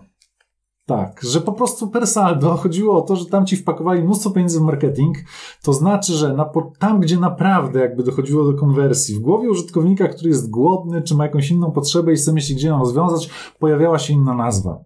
No i tyle. No po prostu, jeżeli osiem na dziesięć osób idzie ci do tamtego miejsca, to jakie by tam to miejsce nie było, ono zwycięży. To jest bardzo istotne, bo to jest moim zdaniem taki trzeźwiący, ale w dobrym tego słowa znaczeniu, trzeźwiący klaps w dziąsło, że użyję takiego żartu, wszystkich tych, którzy zbyt dużą wagę niesłusznie za bardzo się skupiają na naszym wycinku, nie? Nie, nie chcą myśleć o naszym fragmencie, tym, za co jesteśmy odpowiedzialni w tym szerokim kontekście. Otóż w szerokim kontekście, jeżeli rozumiemy, jak to działa, jak niewielki, jak skromnymi jesteśmy robotnikami w winnicy Pana, że posłużę się sformułowaniem zaczerpniętym od, od jednego z klientów, za jego zgodą zresztą biblijną tą frazę wplatam do swoich wypowiedzi. No więc jeżeli o tym pamiętamy, no to wiesz, zobacz ile jakby, na ile pytań, które po drodze sobie tutaj postawiliśmy, mamy gotowe odpowiedzi, nie? Czy warto robić rozbudowane M V P? Nie, dlatego że nasze M V P i tak będzie miało sens tylko jeżeli przede wszystkim marketing dowiezie i będziemy mieli ten ruch przychodzący. I to jest warunek wstępny. Jeżeli tego nie ogarniemy, to cała reszta traci na znaczeniu o dwa rzędy wielkości. Czy warto, nie wiem, za wszelką cenę przejmować konwencję? Żeby w ogóle przejmowanie konwencji miało jakiekolwiek znaczenie, trzy wcześniejsze etapy muszą być wycyzelowane jakby do maksimum, bo inaczej to jest takie eksperymentowanie, co możemy sobie tutaj w tym pokoju się im pozachwycać, natomiast ludziom niczego nie wniesie. No więc bardzo pouczająca historia, chętnie ją opowiadam i dziękuję Marcinowi, że, że, że się nią podzielił, bo też zresztą, powiedzmy sobie szczerze, dzielenie się akurat takimi odkryciami, w których zaszyta jest przynajmniej jakieś, wiesz, skojarzenie z porażką, czy nieudanym eksperymentem, czy brakiem sukcesu, no wciąż jeszcze nie jest, nie jest typowe, a szkoda, bo to są najbardziej pouczające rzeczy. Dokładnie, dokładnie. Podlinkujemy w notatkach do, do tego case study, bo ja też pamiętam, to właśnie opisywał na podstawie pizzy portal i pyszne kropka pe el, że pyszne kropka pe el poszło w, w reklamę, oni w produkt, no i faktycznie kto wyszedł na tym, tak, no. Ogólnie polecam też case study Marcina, bo fajne, takie rozbudowane i też fajnie porusza temat tego, że czasem lepiej odejmować funkcjonalności niż dodawać i rozpychać, bo to może jeszcze bardziej zmieszać użytkownika za dużo rzeczy niż takie minimum, podstawę. Tak, tak, tak. Bardzo w ogóle cenię Marcina. Bardzo się cieszę, że zgodził się. Kiedyś poprosiłem go, zaprosiłem go do prowadzenia zajęć na tych studiach podyplomowych, którymi kierowałem. Bardzo się cieszę, że się zgodził. No naprawdę dostarcza mnóstwo, mnóstwo bardzo wartościowej bardzo wartościowej wiedzy i ja także zawsze z wielką przyjemnością czytam. I bardzo wnikliwie sprawdzam, czy jakby to, co opisuję, zgadza się z tym, co ja sam sądzę na dany temat, a jeżeli nie, no to w którym miejscu powinienem zmodyfikować jakieś swoje myślenie albo otworzyć się na, na argumenty jeżeli się zgadzam, to tym lepiej, to wtedy wiem, że jeżeli Marcin mówi tak samo, ja uważam, że jest tak samo, no to z dużym jakby spokojem myślę o tym, że, że prawdopodobnie nie mylimy się jakoś przesadnie. Tak, tak. Dobrze, powiedz mi proszę, tak na koniec, jakie rady byś miał dla, dla właściciela biznesu, który ma swoją stronę, po prostu produkt cyfrowy, czy to jest aplikacja, czy, czy, czy właśnie strona, który chce w jakiś sposób rozwijać, tak, pod kątem tego zarządzania produktem, też trochę może podsunę trochę pod kątem takiego projektowania i wysypu tych junior U X-ów, których jest dużo, których się tworzy przez te kursy, czy, yy, czy może lepiej i taką osobę zatrudnić, która fajnie myśli, rozkminia i zadaje pytania, czy lepiej może iść i do agencji i jakichś specjalistów, ekspertów bez badań, posiłkując się na eksperckości ich. Trochę się podśmiewuję, ale to, to wiadomo jak jest. Tak, no tak jakbyś miał podsumować tą naszą rozmowę. Myślę, że to wyjątkowo zależy na przykład od skali biznesu, możliwości. W większości przypadków coś jest lepsze od niczego. Ktoś, kto zajmuje się użytecznością, user experience, wnosi jakąś perspektywę użytkownika, będzie lepszy od braku tego kogoś. Więc nawet w najbardziej początkującym startupie znalezienie osoby, choćby i juniora z niewielkim doświadczeniem, ale takiego, któremu naprawdę zależy na tym, żeby się rozwijać zawodowo, będzie po prostu korzystne. Natomiast w przypadku wszystkich większych biznesów to jest jakby intuicyjna odpowiedź, nie? nie ani nie przygotowuję, ani, ani się do niej nie przygotowywałem, ani nie mam tutaj żadnego interesu własnego, ale myślę, że ja bym próbował przede wszystkim zacząć od konsultacji z kimś, do kogo można mieć zaufanie, bo naprawdę ma już takie doświadczenie, czy agencyjne, czy samodzielnie produktowe, ale ma duże doświadczenie i potrafi myśleć w takich, no w pięciu wymiarach, bo wiesz, mamy, to jest trochę tak, że mamy interfejs, pojedynczy widok aplikacji, stronę, to są dwa wymiary, wtedy dochodzi głębia, czyli zależności pomiędzy poszczególnymi podstronami. Wtedy masz jeszcze wymiar czasowy, że to wszystko jest jakoś tam wpisane w, w, w podróż człowieka, a potem jeszcze dochodzi wymiar produktowy, czyli jeszcze widzieć teraz, że aha, to nam zwiększa dwa punkty użyteczność w tym miejscu, ale będzie kosztowało tyle i tyle, w związku z czym jeżeli się tym zajmiemy, to nie będziemy mogli zrobić czegoś innego. Więc jeżeli ma się dostęp do kogoś, kto naprawdę ma taki ogląd kompleksowy i może na poziomie strategicznym coś doradzić, to ja bym pewnie zaczął od tego. To znaczy, żeby ktoś mógł ocenić, jaka jest sytuacja zastana i powiedzieć, w waszym przypadku najlepsze będzie. Po pierwsze, na przykład udanie się do agencji, która zrobi wam serię badań i to jest w waszym przypadku must have, bo w tej chwili y, musicie wdrożyć choćby wyciąganie wiedzy z analityki, bo bez tego jesteście y, dziećmi we mgle, krążycie po omacku. Czasem będzie tak, że taki ktoś będzie mógł powiedzieć od razu, słuchajcie, tutaj naprawdę zostajecie w tyle za konkurencją, musicie się skupić na rozwoju produktu, badania się też przydadzą, ale właściwie wszystkie dane są już w tej chwili na stole, więc zróbcie to tak i tak i tak, to będzie dalece niedoskonałe, ale pokryje najbardziej krytyczne ścieżki, rozwijać będziecie sobie w najbliższym czasie. No więc myślę, że tak, nie? Że, że, że, że jeżeli trafiasz do takiego konsultanta, któremu konkretnie płacisz za to, że ci powiedział, jak najlepiej wybrnąć ze swojej sytuacji, w całym jej skomplikowaniu, no to to jest najlepszy pierwszy ruch, bo on oszczędza czasu na poszukiwania na dalszych etapach. I tutaj może na zakończenie anegdota, nie tylko zresztą to będzie anegdota z mojego doświadczenia, ale wiem także, że moje koleżanki, koledzy, każdy z nich ma taką sytuację gdzieś na rozkładzie, co uważam w ogóle też, jakby cieszę się, że mam takich koleżanki i kolegów z branży. Na przykład w zeszłym roku albo coś koło tego, zgłosiła się do mnie firma e-commerce'owa, to znaczy firma, która coś tam sprzedawała, jakiś handel prowadziła, miała także odnogę e-commerce'ową, dosyć istotną w ich biznesie.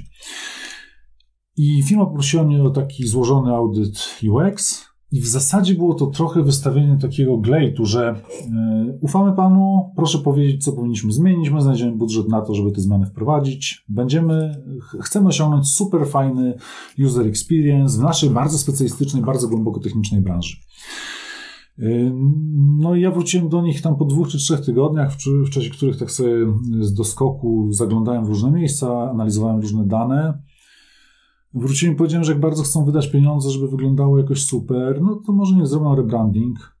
Odświeżenie logo na pewno to coś przyniesie. Serwis kompletnie powala wizualnie, natomiast mają dwie bardzo specyficzne, totalnie jakby nietypowe grupy użytkowników. To są jakieś osoby pełniące rolę jakichś asystentek kierowników budowy oraz samych kierowników budowy. Obie te osoby po omacku idą do ich sklepu i kupują rzeczy, znają doskonale ten interfejs. Jak bardzo chcą coś ulepszyć, to w tym i w tym miejscu można być trochę bardziej czytelne komunikaty i trochę inaczej sformułowane komunikaty o błędach. Natomiast podakowanie pieniędzy w jakiś bardziej złożony rozwój, redesign, jakiś grubsze przeróbki było po prostu kompletnie ekonomicznie nieopłacalne. No i co? Firma zadowolona, bo usłyszała z ust osoby, której ufa, że w zasadzie jest ok i że, że korzyści byłyby tylko estetyczne. Ja zadowolony, no bo nie potrafiłbym się odnaleźć w sytuacji, w której naciągam klienta na jakieś koszty, bo akurat mogę, no bo, bo, bo wydaje się, że on jest na to otwarty, a te koszty są nieuzasadnione jakby sensownym wpływem na produkt końcowy. No i tak, więc wydaje mi się, że to jest właśnie taki, to jest jeden z pozytywnych scenariuszy współpracy z doświadczonym konsultantem na starcie, że może się okazać, że znakomicie, że mamy dobre intencje, to jest naprawdę chwalebne, ale w praktyce możemy sobie spać spokojnie, ponieważ nie dzieje się nic takiego, co by rzeczywiście uzasadniało inwestycje w tym obszarze. Dokładnie, dokładnie. I czasem lepiej się skupić na dowiezieniu ruchu zamiast szukaniu ulepszeń e, przy braku ruchu na stronie, nie? Więc, więc tutaj też jak najbardziej. Super, ślicznie Ci dziękuję. Sama jestem ciekawa wystartowania tego nowego projektu, o którym wspominałeś. I, i co? Ja na pewno podlinkuję do Ciebie, do, do in plus ui, do strony w notatkach.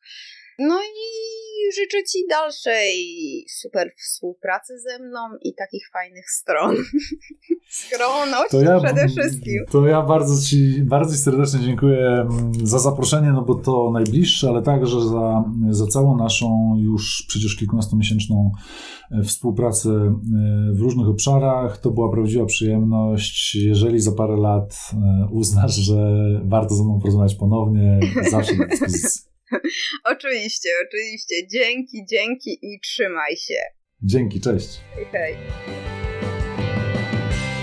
Uwielbiam rozmawiać z Kordianem, bo no mądry jest, no nie? Słychać, że jest mądry, nie da się tego ukryć. I nigdy nie zapomnę, jak mi udowadniał, udowadniał, jak mi uświadomił, że kurczę, no faktycznie nie na każdej stronie musi być wyszukiwarka internetowa, bo jednak cel użytkownika jest inny. Wchodzi w innym celu. Raczej nie będzie szukał, nie? I właśnie tego sobie i Wam życzę, żeby zawsze myśleć w tych kategoriach, co ta rzecz da i czy jest sens w nią inwestować, nawet nie pieniądze, tylko czas. Bo jak wspominałam też w podcaście, czasem lepiej odejmować niż dodawać. Przypominając, notatki, linki też do tych case study, o których mówiliśmy, znajdziesz na achmielewska kropka com łamane na sto czternaście. Szli link do odcinka szeroko w świat. Będziemy oboje bardzo wdzięczni. I co? I niech uśmiech i konwersja będą z Tobą.